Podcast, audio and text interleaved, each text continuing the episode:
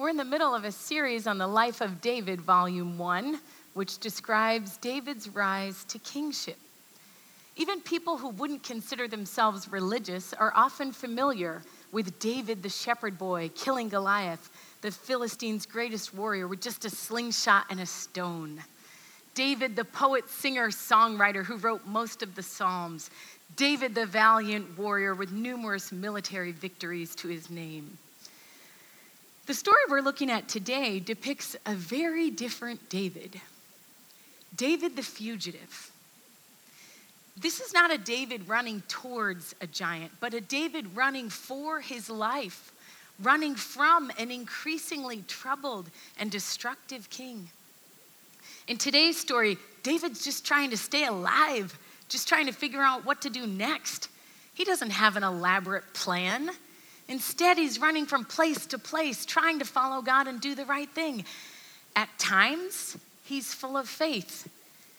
At other times, he's full of fear. But at all times, he's living this life with God. And while this isn't the most familiar in the David story, I think it's just as important. For while we're not facing death warrants like David, we are facing other challenges where we don't fully know what to do, where we're trying to follow God, but we don't know the way. Could be a financial challenge you're facing or a health crisis for you or a loved one. Maybe it's a relational challenge where you wonder if reconciliation is even possible. Or maybe you're trying to make a difficult decision and you don't know what to do. Whatever it is for you this morning, I think you'll find some encouragement from watching what David does when he doesn't know what to do. And if you're here this morning and you wouldn't identify with the Christian faith at this point, I think you'll also find this story interesting. Because it's quite possible that the barriers you have do not accurately represent real Christian faith and deserve re examination. The passage we're looking at today is long. It's 1 Samuel 21 and 22. So I'm going to summarize most of it, quoting only key parts of the story and making some comments along the way. Feel free to follow along in your Bible. If you want to use the Pew Bibles in front of you, it's page, pages 411 to 413. Just before we pick up the story, let's recap. When we last left our hero, he was saying goodbye to both his wife, Michal, and his best friend Jonathan, King Saul's son, because it had finally become clear that Saul was bent on having David killed. Saul's emotional outbursts have congealed into a hardened, fixed jealousy and hatred of David. Now it's national policy that David be sought out and killed. And so, running for his life, David flees. He leaves Saul's royal court in Gibeah and runs a couple of miles to Nob, where the priests of God lived. Ahimelech, the head priest, asks why David's alone. David plays a little fast and loose with the facts here, convincing the priest he's working for Saul on a secret mission rather than running from him. David answered Ahimelech the priest, the, ki- the king sent me on a mission and said to me, No one is to know anything about the mission I'm sending you on. Uh, as for my men, I told them to meet me around at a certain place. Now then, what do you have on hand? Give me five loaves of bread or whatever you can find. Let's pause here for just a moment. David just flat out lied to a priest, nonetheless. What's up with that? I'm not going to address the ethical question of when, if ever, it's right to lie, because the text doesn't comment explicitly on this, although there is a devastating consequence to this at the end of the story. For now, I simply want to point out that most likely David is trying to keep Ahimelech unaware of what he's doing so that if the priest is ever questioned about it, he can say honestly he was not an accomplice. Unfortunately, Saul is more irrational and violent than David realizes, but at least David is trying to protect the priest. David, having left town quickly, has escaped without food or weapon. He gets both at Nob from the priest, for it just so happens the priest does indeed have some bread. It's the bread of the presence, the loaves put in the tabernacle every week on the Sabbath, which reminded them of God's faithfulness to them throughout their history. The priest and his family were permitted to eat it after a week when new loaves replaced the old ones. Ahimelech, realizing David is ritually clean and human need necessitates it, gives David the bread.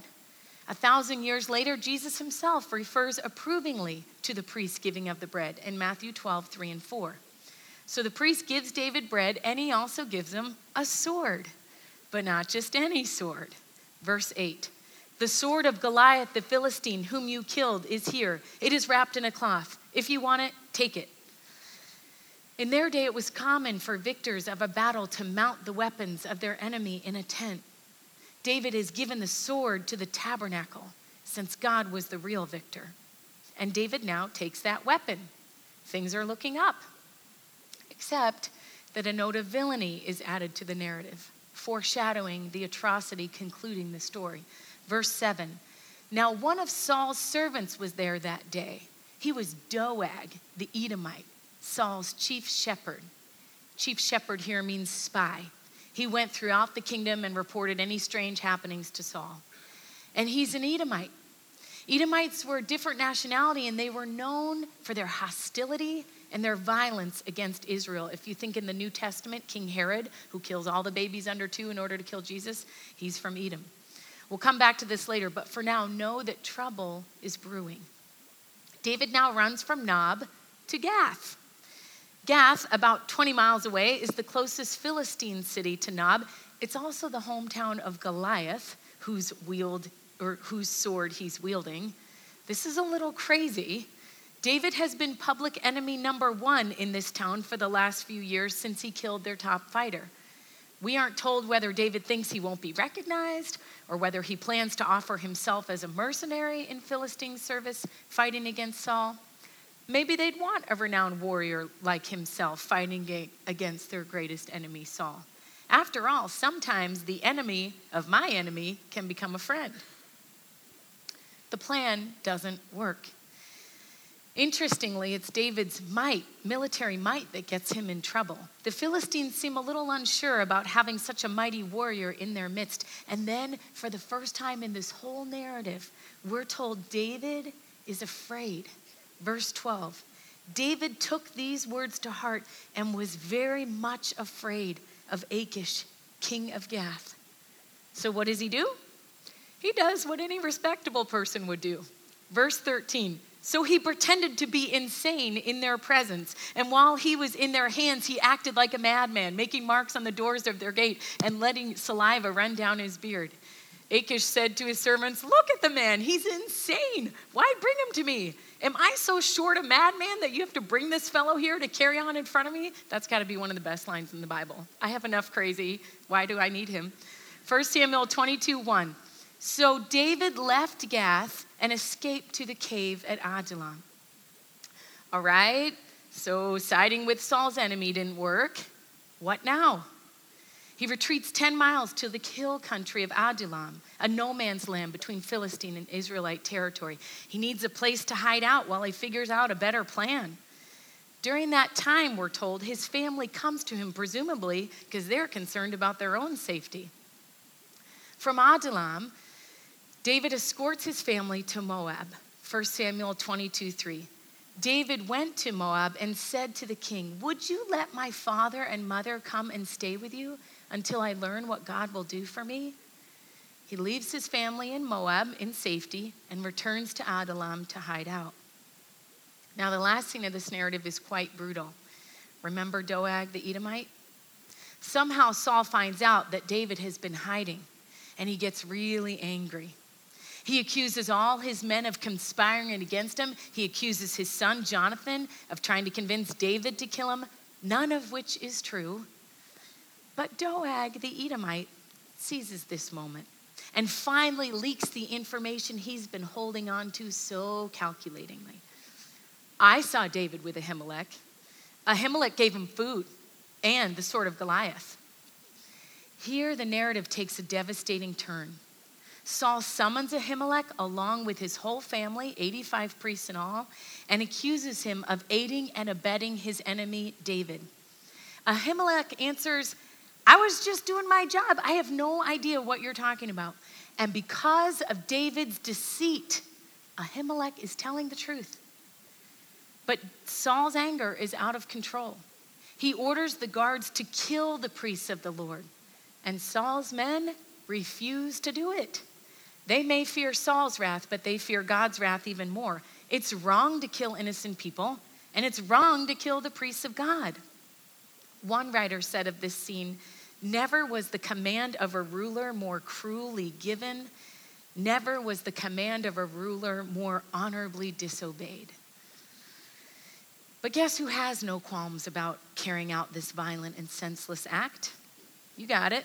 Doeg the Edomite. He's not an Israelite. He has no regard for the priests or their God. This passage tells us he kills 85 priests, and he doesn't stop there.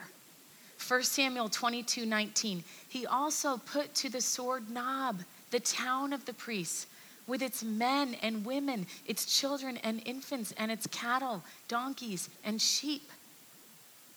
Only one priest escaped that day, Ahitub, Ahimelech's son, and he runs to find David and tells him what happened. Verse 22. Then David said, That day when Doeg the Edomite was there, I knew he would be sure to tell Saul, I am responsible for the death of your whole family. Stay with me. Don't be afraid. The man who kills, who wants to kill you, is trying to kill me too. You will be safe with me.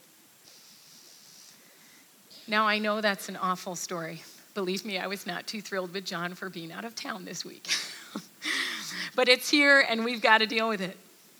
We're going to look at that briefly in a few moments. But before we do, I don't want us to lose the tenor and tone of this whole narrative because I think it's really helpful for us. So I want to first stop and ask what does this story tell us about a life with God or about following God? We learn five insights about a life with God. We're going to look at each one in turn. First, a life with God is messy but we stay the course. One of the great gifts of this passage for us is that it isn't the picture of a person following God, knowing exactly what to do, doing it perfectly. No, David is like a rat in a maze here. He runs in one direction, thinking it makes sense. He hits a wall. Then he regroups and goes a different way. He comes to another impasse and he makes the best decision he can. He doesn't know if what he's doing is right, he's just doing his best. He's just trying to survive. And he's afraid at times. He takes each step with as much integrity as he can, even in the intent of trying to keep Ahimelech innocent. But it isn't pretty, and he isn't always making the best decisions. This was not the message I expected to see at the outset of my studying, but it is one I found comforting because I can relate to that.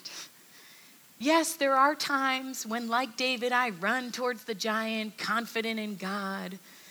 But I'll be honest and say there are plenty of other times in my life with God when I feel like I'm running around from town to town just trying to figure it out. I don't know if I'm doing the right thing. It's complicated, it's not always clear. In our parenting, in our workplaces, when dealing with ethical situations, in our neighborhoods when dealing with different personalities, in the school or on the sports team where every parent is a papa or mama bear, when we're trying to make a decision about two jobs or caring for aging parents or whether or not to get married. It's hard to know if we're doing the right thing. We don't always see the plan clearly ahead of us. Sometimes we only know the next step. But we do that as faithfully as we can. We stay the course. David the fugitive shows us that a life with God is messy, but we stay the course. Second, a life with God involves being savvy.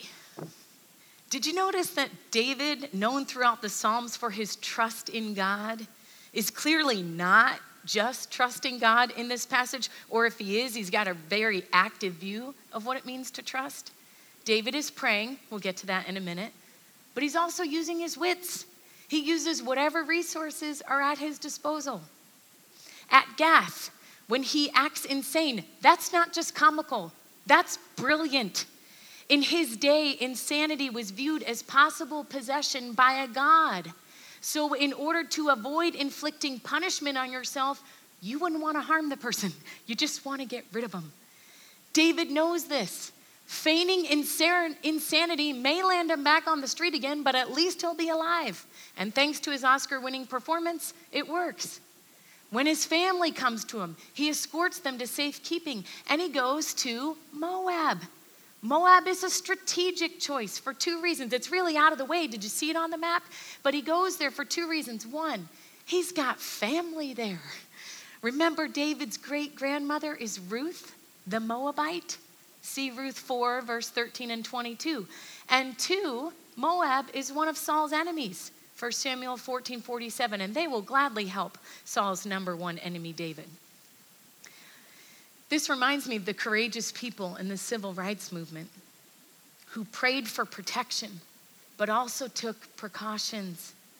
Medgar Evers, who worked to overturn segregation in Mississippi, this is a picture of his home, and who tragically was eventually assassinated by a white supremacist, built his house with no front door. His windows were up higher than normal, and his kids slept on mattresses on the floor to avoid any gunshots should they be attacked. Maybe you've known people like this, but I've known people who are so trusting in God that they don't take any responsibility themselves. I once asked a woman who desperately needed a new job did you apply for that job? You'd be perfect. You've got a great connection. And she replied, No, I know God's got this. And I was like, Generally speaking, that's not how it works. God doesn't magically drop things in our lap without any human agency on our part. Trust does not mean passivity. Whatever it is we need to trust God with this morning, let's be sure we're doing our part to work with God in the process.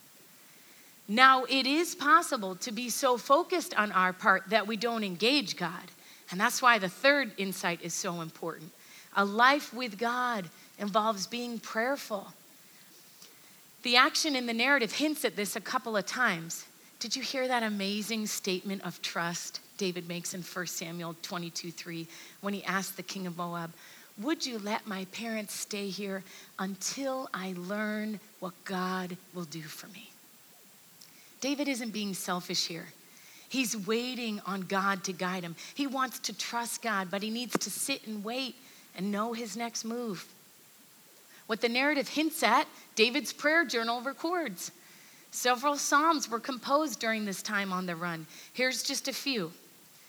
Sometimes David cried out for help, as in Psalm 56 when the Philistines seized him.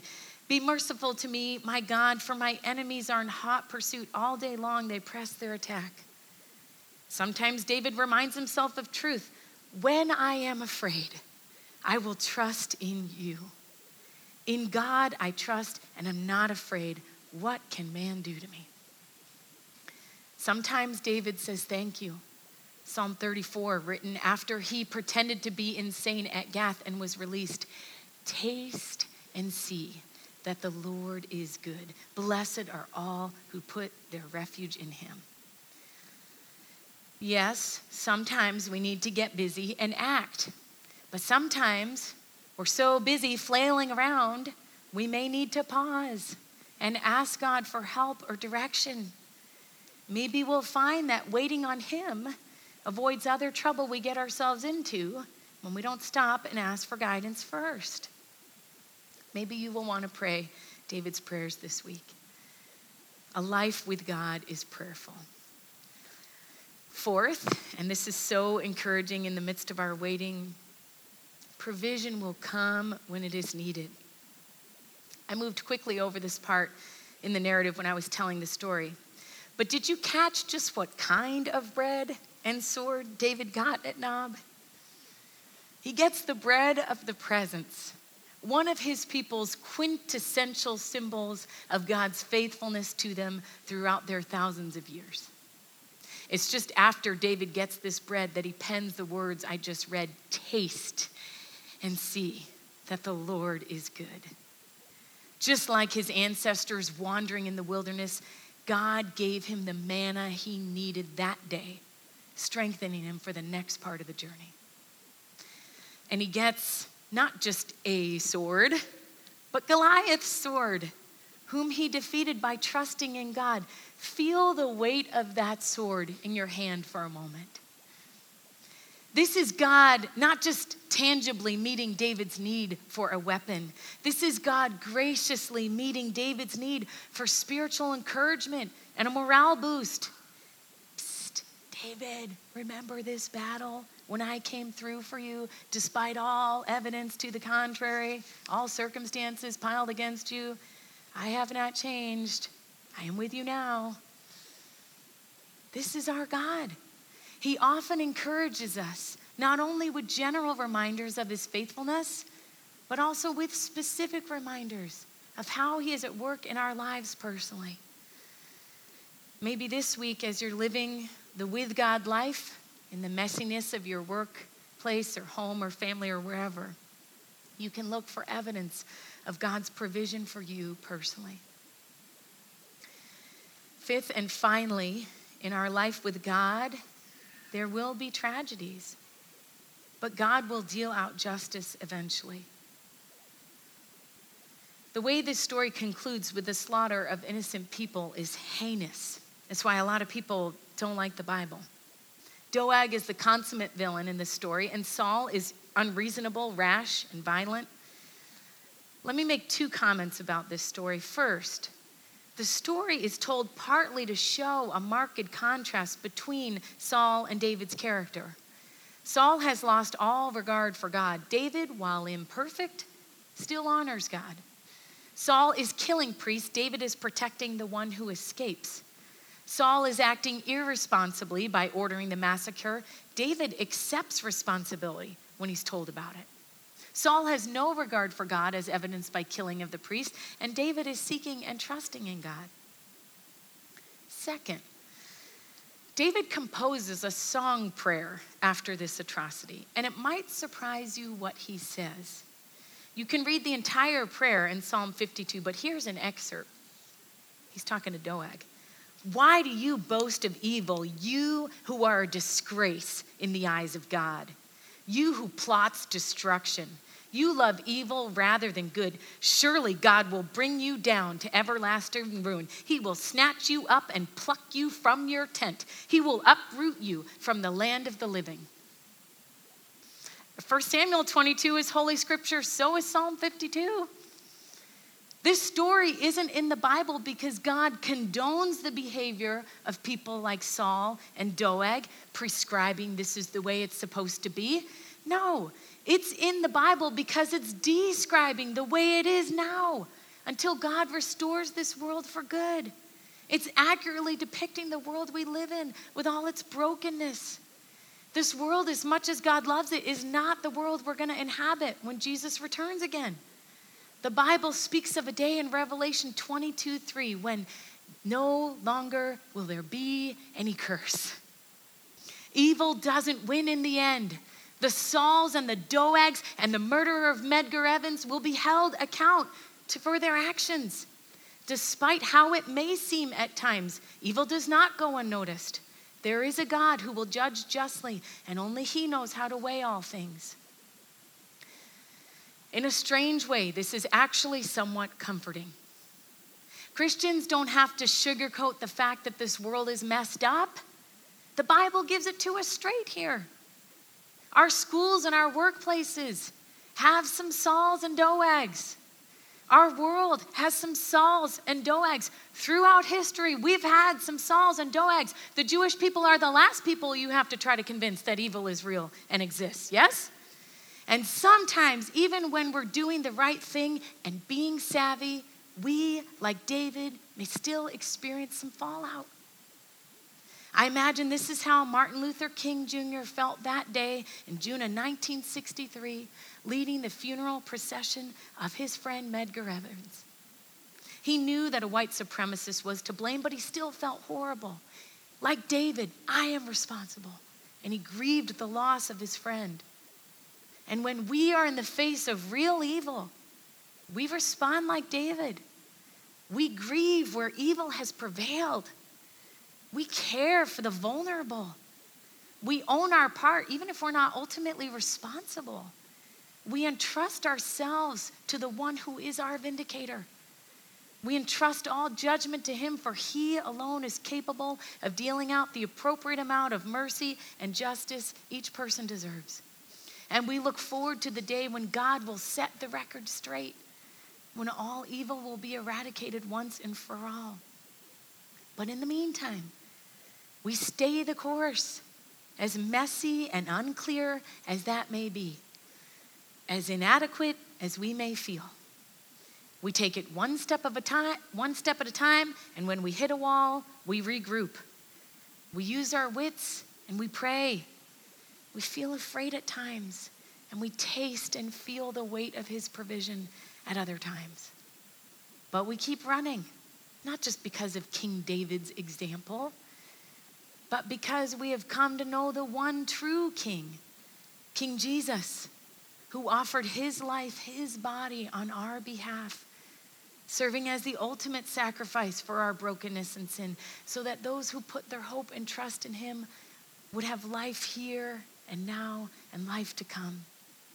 He entered this mess. And he offers us himself, the bread of life. And he fills us with his spirit to lead and guide and strengthen at every turn until we reach home. Let's pray. Oh God, we are so grateful for this crazy little story. David running around, sometimes getting it right, sometimes not, using his wits, afraid, seeing your provision here and there, trusting in you. We can relate to that. Some of us in this room are in that place. We don't know where to go. We don't know what to do. Would you meet us in our cave of Adullam?